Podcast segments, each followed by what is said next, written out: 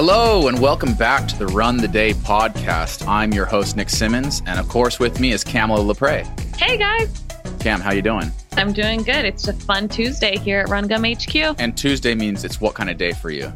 We are doing some podcasts today. That's right. Creative so, day. So Cam and myself and the whole Run Gum team, we've started batching our days, and each day has a unique focus we call it block scheduling. And if you ever feel that you could find more time throughout your days and weeks, that's exactly where I was. And once I started block scheduling, it really increased my productivity and it's worked for all of our team members at RunGum. You can find our free downloadable PDF to teach you about block scheduling at rungum.com slash schedule. A guy who obviously didn't have any trouble managing his time is Chris Dickerson. He's a former MLB player, played several seasons with several teams. Um, he's also the co-founder of Players for the Planet. And this guy guy is he's just a real renaissance guy. He played so many sports growing up and ultimately had to make that really tough decision of which sport am I going to focus on. It must have been a, a unique problem that he had being so overwhelmingly talented in many sports. Cam, what did you think of this interview?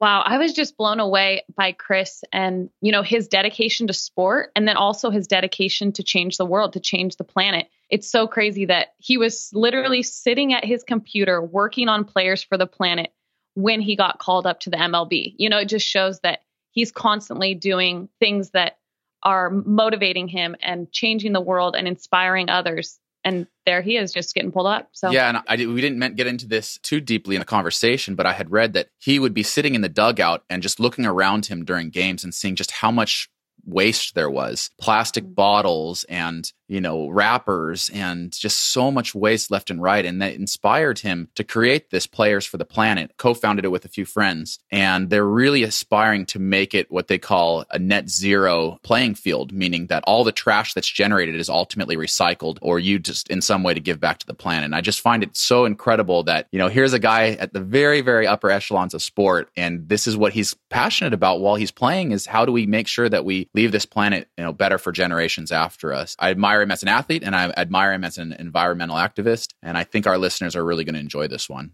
I do too. I'm so excited for them to listen and hear how they can make change and join Chris, you know, in helping the environment. All right, well, let's get to it. Without further ado, here is Chris Dickerson.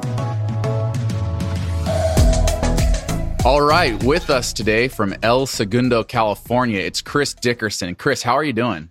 I'm doing good. I'm doing good. I had a brief uh, battle with the traffic today, trying to drop my car off. And I know how know, it goes down there. I live down in Santa Monica for a winter, and it it's the traffic broke me. I don't know how you guys down in Southern California do it.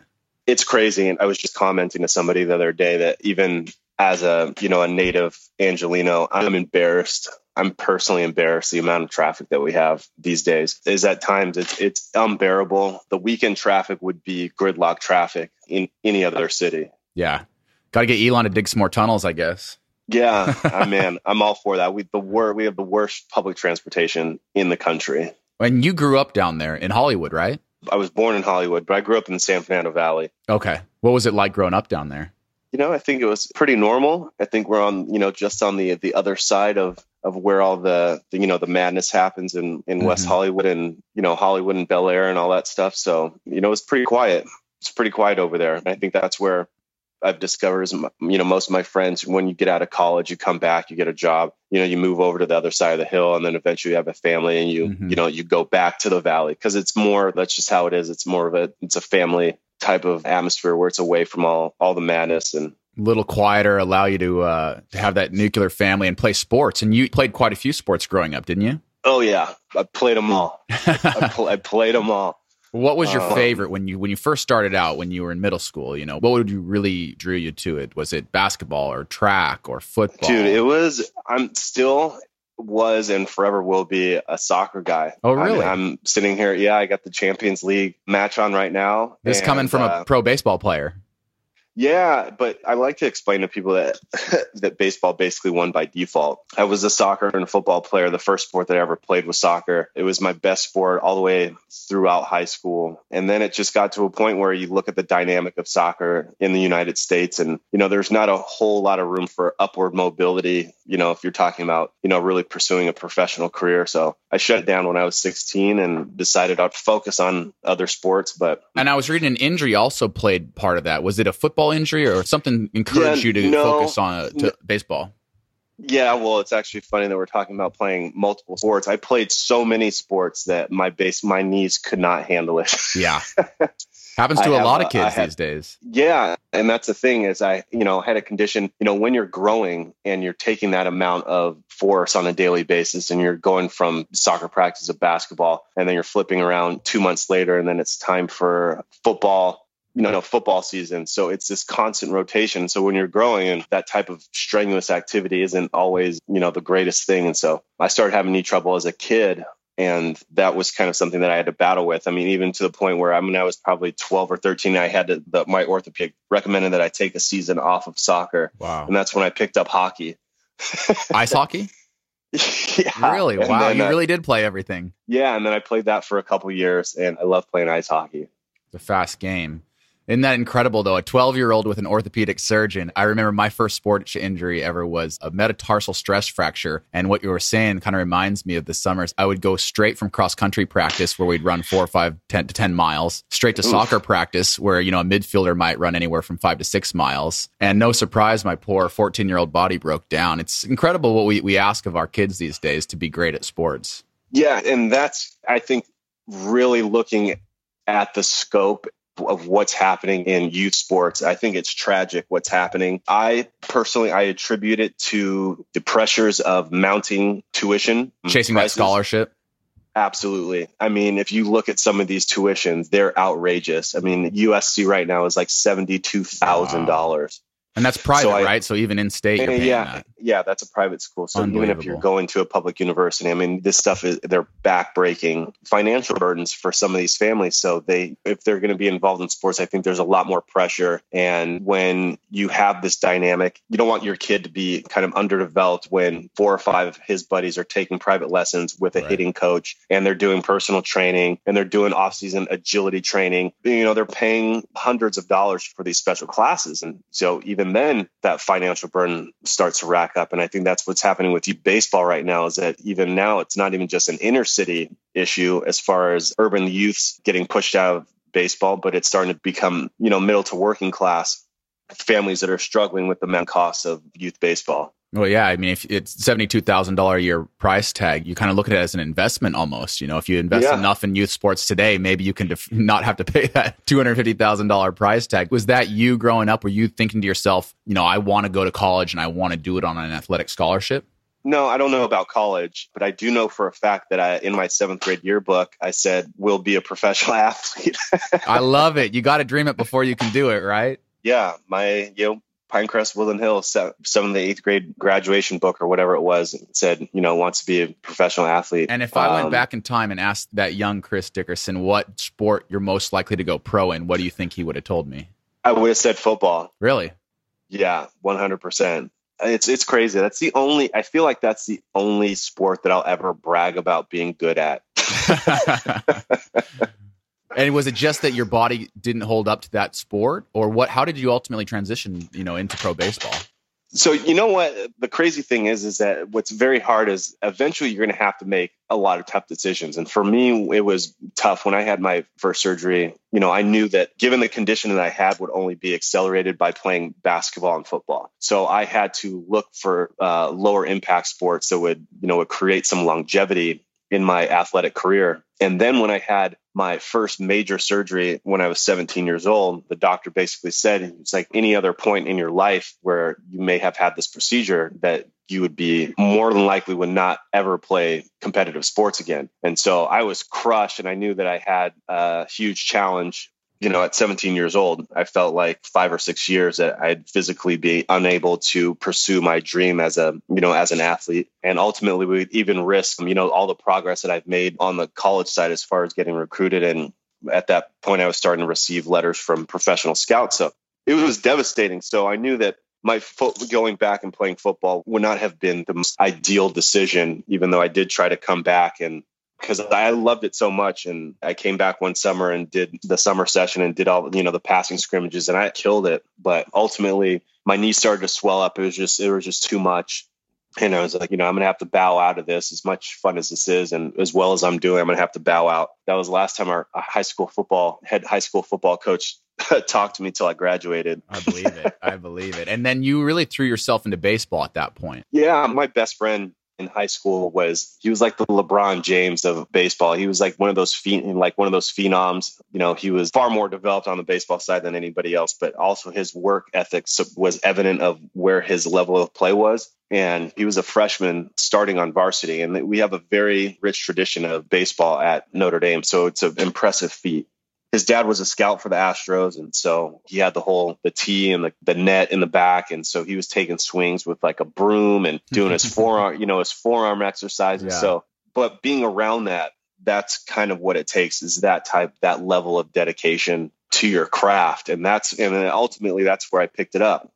And it was only later, till you know, like ten years down the road, is that when you do have that type of dedication, on the downside is that you, uh, you know, these kids often get burnt out Right. And I think Matt was an early, kind of an early generational example of what's happening today is that these kids are becoming specialized into one sport. And, you know, ultimately they get quickly. pushed. Yeah. Burning out so quick. And either they're blowing out an arm from pitching year round or they're just, just, just flat out burn out from playing baseball year round, going from team to team and going to club and going to, you know, showcases and then playing high school and yeah. It's crazy, man. It's really interesting that you mentioned that that's something that happens in baseball as well. I see it across so many sports. And in running, we've kind of noticed that you really get 10 great years, 10 years to train like a pro. And, you know, and sometimes those kids start that clock at 14 and they peter out at 24. and then occasionally you'll see an athlete that, that really comes into their prime at, at 22 and will race till they're 32. But more often than not, it seems that the average lifespan of an athlete at that level is, a you know, 10 years, give or take.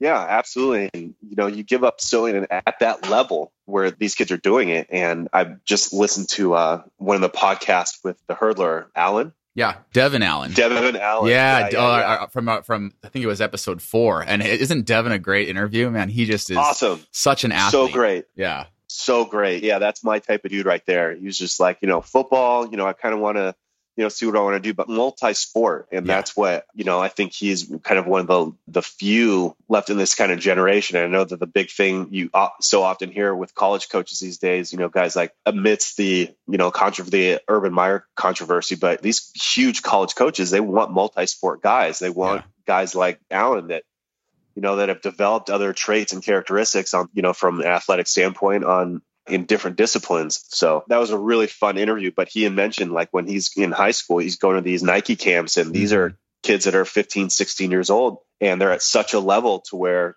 they this is takes up so much of their life and this is a very important development phase as far as just being a kid and being a normal teenager that's very you know that's so important to the development of a young kid but much of that is spent by yourself with coaches kind of uh, pursuing this. It's not even a career. It's just, you know, this passion, I guess. Yeah. In that interview with Devon, he talks about that tough decision he had to make between track and field and football. He was a 21 year old man at that point and weighing some serious coin between two pro contracts. How did you make that decision at such a young age? And do you see it difficult for a teenager, you know, a 14, 15, 16 year old athlete to try to weigh those options? It must be really stressful to be that good at so many different things. I didn't have to worry about it. I was bad at everything except running, so I just ran.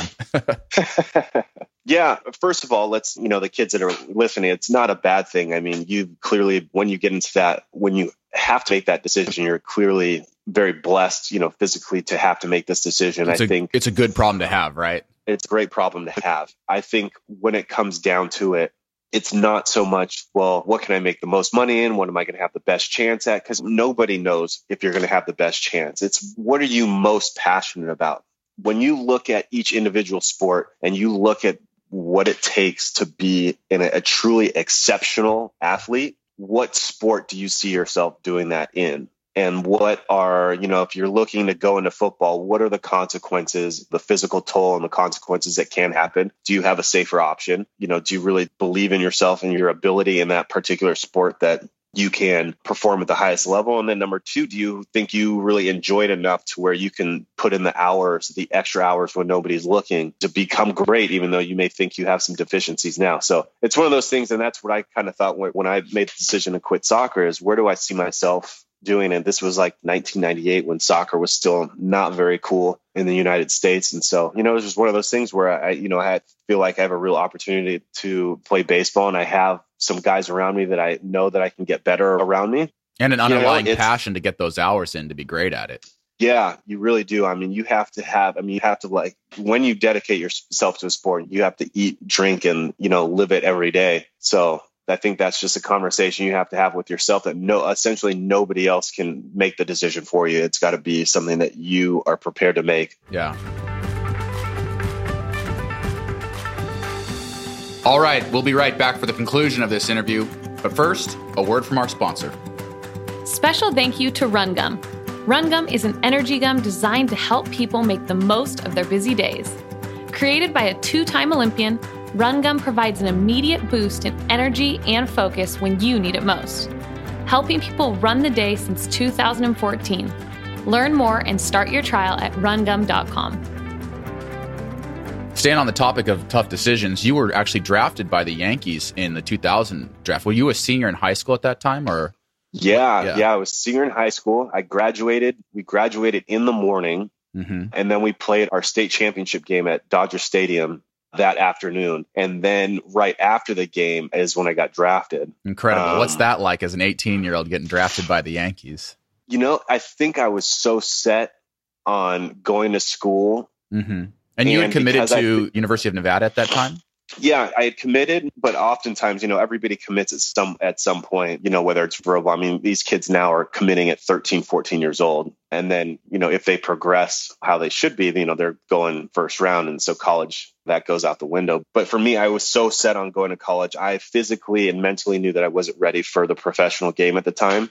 And it was already the second day. So we had a clear cut idea of, okay, if I get drafted in the first 10 rounds, then maybe we'll talk. But anything after that, if the number's not right, then we're going to school. But oftentimes, you know, it was only until later that you find out with an organization like the Yankees, you know, they'll often pay extra, especially for a high school kid. They'll pay a lot of money, even though you're a late rounder, to kind of buy you away, to tempt you away from college. But, you know, it wasn't something that we are thinking about and to that complexity. But, you know, I feel like I made the right decision 100% because when I went to school, I turned into a completely different student, number one. And just the whole college experience was tremendous, was a tremendous thing for me. And kind of growing as a person in college and growing as a player in college was highly beneficial. And so who knows where that would have gone if I would have signed at 18 years old and been on my own in the, the Gulf Coast League in Florida in 175 degree heat. So yeah, a lot of times I talk to athletes and you know people from other walks of life, and it seems so often that people view college as a bit of an incubator. I know I certainly did. I had no idea what I wanted to do, and it was a great place for me to develop a lot of different skills like time management and pursue a couple different courses of interest and try different sports even. And and ultimately, it was a great incubator for me and allowed me to mature enough to become a professional athlete. You are, were obviously developing your talents as a baseball player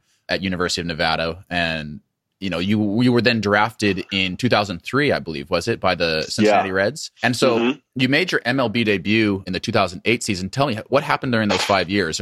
I don't, you know, forgive my naivety about some of the minor league baseball, but how does that work, and what was life like for you after college? Man, it is such grind. That's what I've heard from a few people.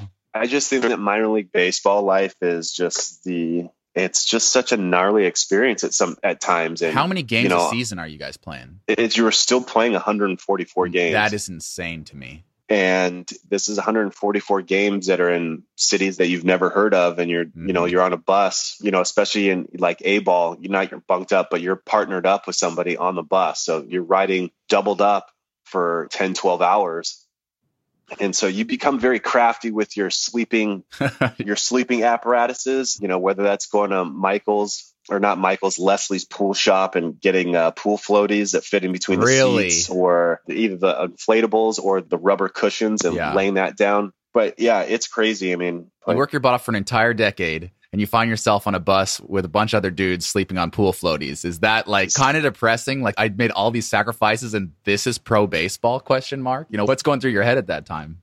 Yeah, and oh, not to mention you're you're making minimum wage. Well, actually, technically, what less you know less what they're seeing now hours, is yeah, yeah, they have this whole civil suit against minor league baseball, whereas Major League Baseball, with you know, on terms that minor league baseball players are being paid below minimum wage, which they are because I mean, my first year in A ball, when I got drafted, I left to Billings, Montana in June, and we were making like twelve hundred dollars a month.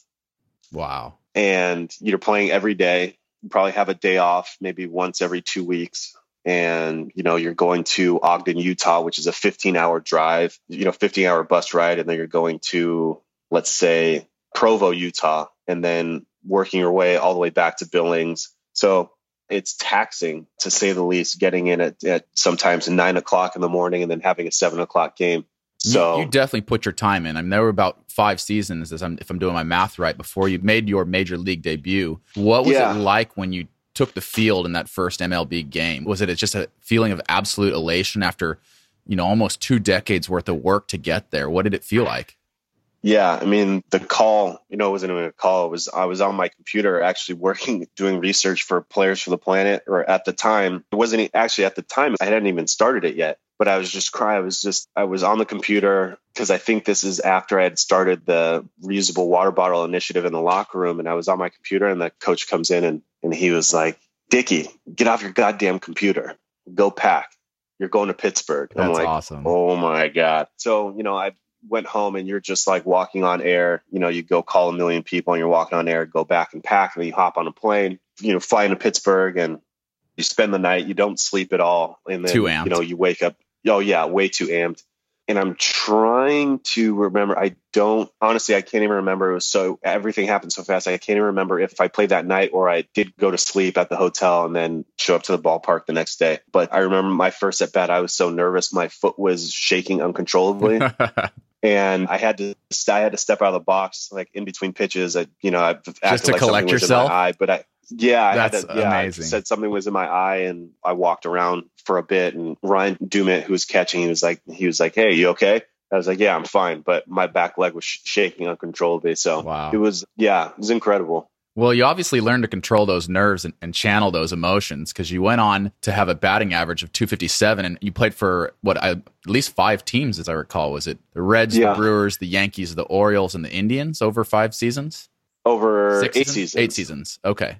Yeah. Wow. I mean, that's, that's an incredible career. And as of now, are you retired? Or are you, you still playing at all? No, not playing at all. No, those days, days are, are behind those days you? are behind me. Yeah, I had knee surgery in October. I tore my meniscus last year on my bad knee. And I, I knew that that was it was time That to was shut it. it down. And I had previously made a comeback after I had shoulder surgery. And I basically told my team that year that thanks for the memories, good luck to everybody, but this is it for me. And I ended up getting a call to come back to Baltimore in the summer of 16 and I came back and I kind of started my started my career all over again. And but ultimately, that many games as you age, it's so hard. It's so so difficult. I honestly think it's the most demanding sport, and I know that's you know a point of argument for a lot of people, but just to do that 162 days with spring training, two months of spring training, and another 30 games, the travel, but to be able to perform every night at the peak of your abilities on a consistent basis and not, you know, at that level. I commend those dudes that are still doing that and that have done it for 15 plus years. So It's impressive for sure. But you'd mentioned that when you got that call, you were working on your computer and you were kind of hatching out the initial concept for Players for the Planet. Tell us a little bit more about this and how you got involved with environmentalism and just, you know, fighting for our oceans. you know, it started growing up in Southern California, as we discussed earlier. I feel like it's just we have our issues, and Southern California, of course, is known for you know natural disasters and and all else, whether it be fires or earthquakes or you know ocean pollution, whatever. But I think growing up here ultimately is what did it for me. Just you know, witnessing the changes, not necessarily in climate that wasn't a deal. It's just basically from a personal, a social responsibility to take care of the environment. And, you know, and it's not just from the oceans, it's not just from the trash or the oceans, it's, you know, the wildlife, you know, and as we have obviously LA is this enormous urban sprawling city, you go to the zoo and you read about you know a lot of animals that have either been you know completely displaced or the fact that they you know they just don't really exist or really aren't in sight. So it's like all these things when you're a kid you're so fascinated by animals and you learn these unfortunate truths about what happens with urban development and with overpopulation. And so you mix that with kind of the unfortunate circumstances with wildlife populations. And then you know you could be in the ocean going for a you know surfing in the morning and then you got a plastic bag around your foot and then you go on the beach and there's just trash littered everywhere and you go to the aquarium and you, you know you see like uh, you know they have a whole kind of unit for animals that are being rehabilitated from getting caught in fishing nets from getting caught in the you know the six pack holders. And so it's like just became this bevy of things that we deal with with our you know that california falls under with the irresponsibility just to take care of our you know our resources and our environment. And ultimately that's kind of what spurred me when i got older to start something like this. And so I think that year I was, you know, I just kind of noticed that the amount of plastic that we use. And my dad was a big environmental advocate. He was a big recycler when I was a kid, and he had kind of made this makeshift recycling center that had glass and plastic in the middle, and then he had like old newspapers in in the other one. And this was kind of all along the same lines as that when California was really starting to inundate, you know, the different recycling bins with the colors and stuff. So you know, early on, you understand the importance of it and then as I got older, when I was in, you know, that year, I saw the amount of plastic that we use, and I'm just like, there's no way that this can be right. That we can go through thousands of bottles a week, and it just basically just ends up in a landfill. And it was or our oceans, you know, or the oceans. But I, you know, and I was in Louisville, Kentucky at the time, and so I mean, it was just from a you know a sheer consumption standpoint. But you know, looking into it, coincidentally, I'd read an article in I believe it was Time magazine. And I think Michael Friedman wrote it. And it's called the Red, the White, and the Green, and Why America Needs a Green Revolution. And it was a fascinating 20 page article. And that's kind of what spurred me. That's really what really got me fired up about you know the current state of the environment and there was an ad in there for SIGG water bottles and it had their particular ad was a bottle that said i am not plastic and the Stop Global Warming Foundation was doing a big ad campaign with this particular bottle, and I just kind of thought to myself, you know, what if we had those here? Like, how much plastic could we cut down on? You know, if I got 50 of those bottles and everybody in here used the bottle for the rest of the season. And sure enough, they, I sent a press inquiry out to them and they sent a bunch of bottles. And we are able to take down our, our, plastic use by half because guys weren't taking you know three four water bottles into the outfield for batting practice when it's just sweltering heat. You know they had these durable reusable water refillable water bottles and so you know we had to, and you know we have huge gatorade tanks uh, with water. So i mean it's just it's so easily refillable. They were um, aluminum you throw them in your bag, you can travel with them. So I knew that that was something really cool that I personally could accomplish to do my part, but I didn't know that it would blow up and get attention from MLB and MLB.com and ESPN.com. And so that was the starting point from it. And then when I got called up, you know, as we mentioned earlier, I'd already played my first home game. I'd already seen the effect that it was having and the demand for change that that people wanted because I had, you know, fan club signs that had the recycling symbol on it. So, and that's when I knew that I could use, I could leverage my platform as a professional athlete to speak out on this and to to find other athletes that could use their platform to educate and, and encourage other people to make a change at home as well. I think that's incredibly admirable, and it's cool to hear it kind of come full circle from the kid that used to play in the oceans and you know see a, a, plastic bottle or a Doritos wrapper washing up ashore and go on to I don't know if you feel this at all, but as a pro athlete, I felt a certain sense of guilt with how many resources I was using. You know, and you mentioned that you're sitting in the dugout and seeing how many bottles and plastic parcels that people are going through both in the dugout and on the field and, and in the stands. And now you're coming full circle and giving back to this planet. And i think that's just so admirable. Is that really where your focus is you know now that you enter retirement yeah, I mean that's it's always gonna be my focus. Just you know the amount of work that we've done and that Jack and I did in the early years to to make this something special. And but I think you know I I often think to sometimes it was probably ten years too early. Like everybody kind of had an idea that the environment was in trouble and this is something that, that really needed to be done. But now, you know, here we're in 2018 and I think people are starting to grasp it a lot more. You're starting to see from a federal and a state standpoint where they're, you know, starting to ban straws, ban plastic bags and all this stuff we've been trying to get people to do for 10 years. But, you know, on the other side of that, I also, there is that unfortunate factor where I think the, the research has started to come out and I think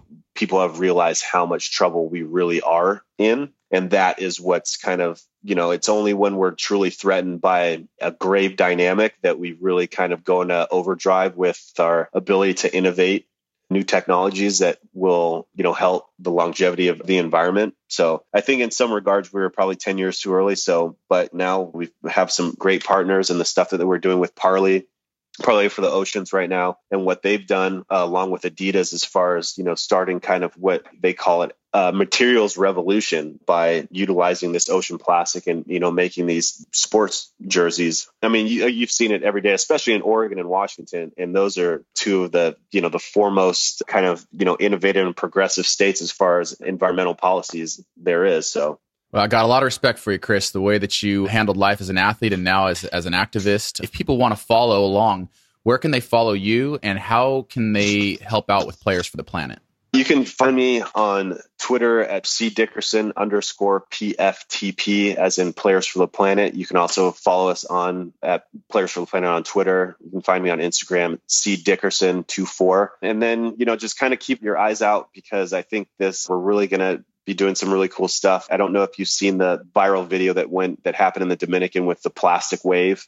Yeah. That Parley released a couple weeks ago. So our big project, we're going to try to get you know some of the, the Latin and the Dominican players on board. And I think that's going to be a real focus for us is to get these guys to use their platforms in the Dominican to get out there and to make change because they Dominican they rely heavily on you know on tourism, and I think it's going to be very hard for them to sustain that when you have you know the coastline is looking like that so from a government and state standpoint i think that they have some real real work to do from with that infrastructure as far as how to to manage that waste and so i think that's our next big project so be on the look at that. You can actually go to Parley for the Oceans and you can, they have a crowdsourcing campaign right now, crowdfunding campaign right now to develop educational components and the Parley School for Oceans down there in Dominican, which hopefully we'll personally get to go down and, and witness and help out with once the season is over with some of the Dominican athletes, which we're really excited about and then you know we're kind of looking forward to developing this zero waste field i think and it's going to be the first of its kind with hok the same group that did the mercedes-benz stadium which is the first ever LEED certified platinum stadium ever created. And you know i think we're having some really great progress on trying to move forward with what a zero waste looks like and how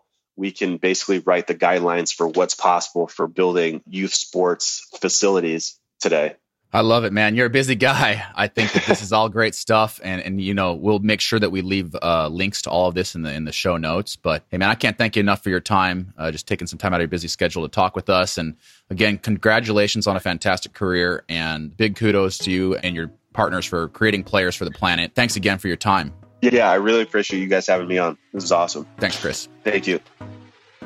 A big thank you to everyone for joining us on that episode. If you want to find out more or listen to other episodes, go to rungum.com slash podcast.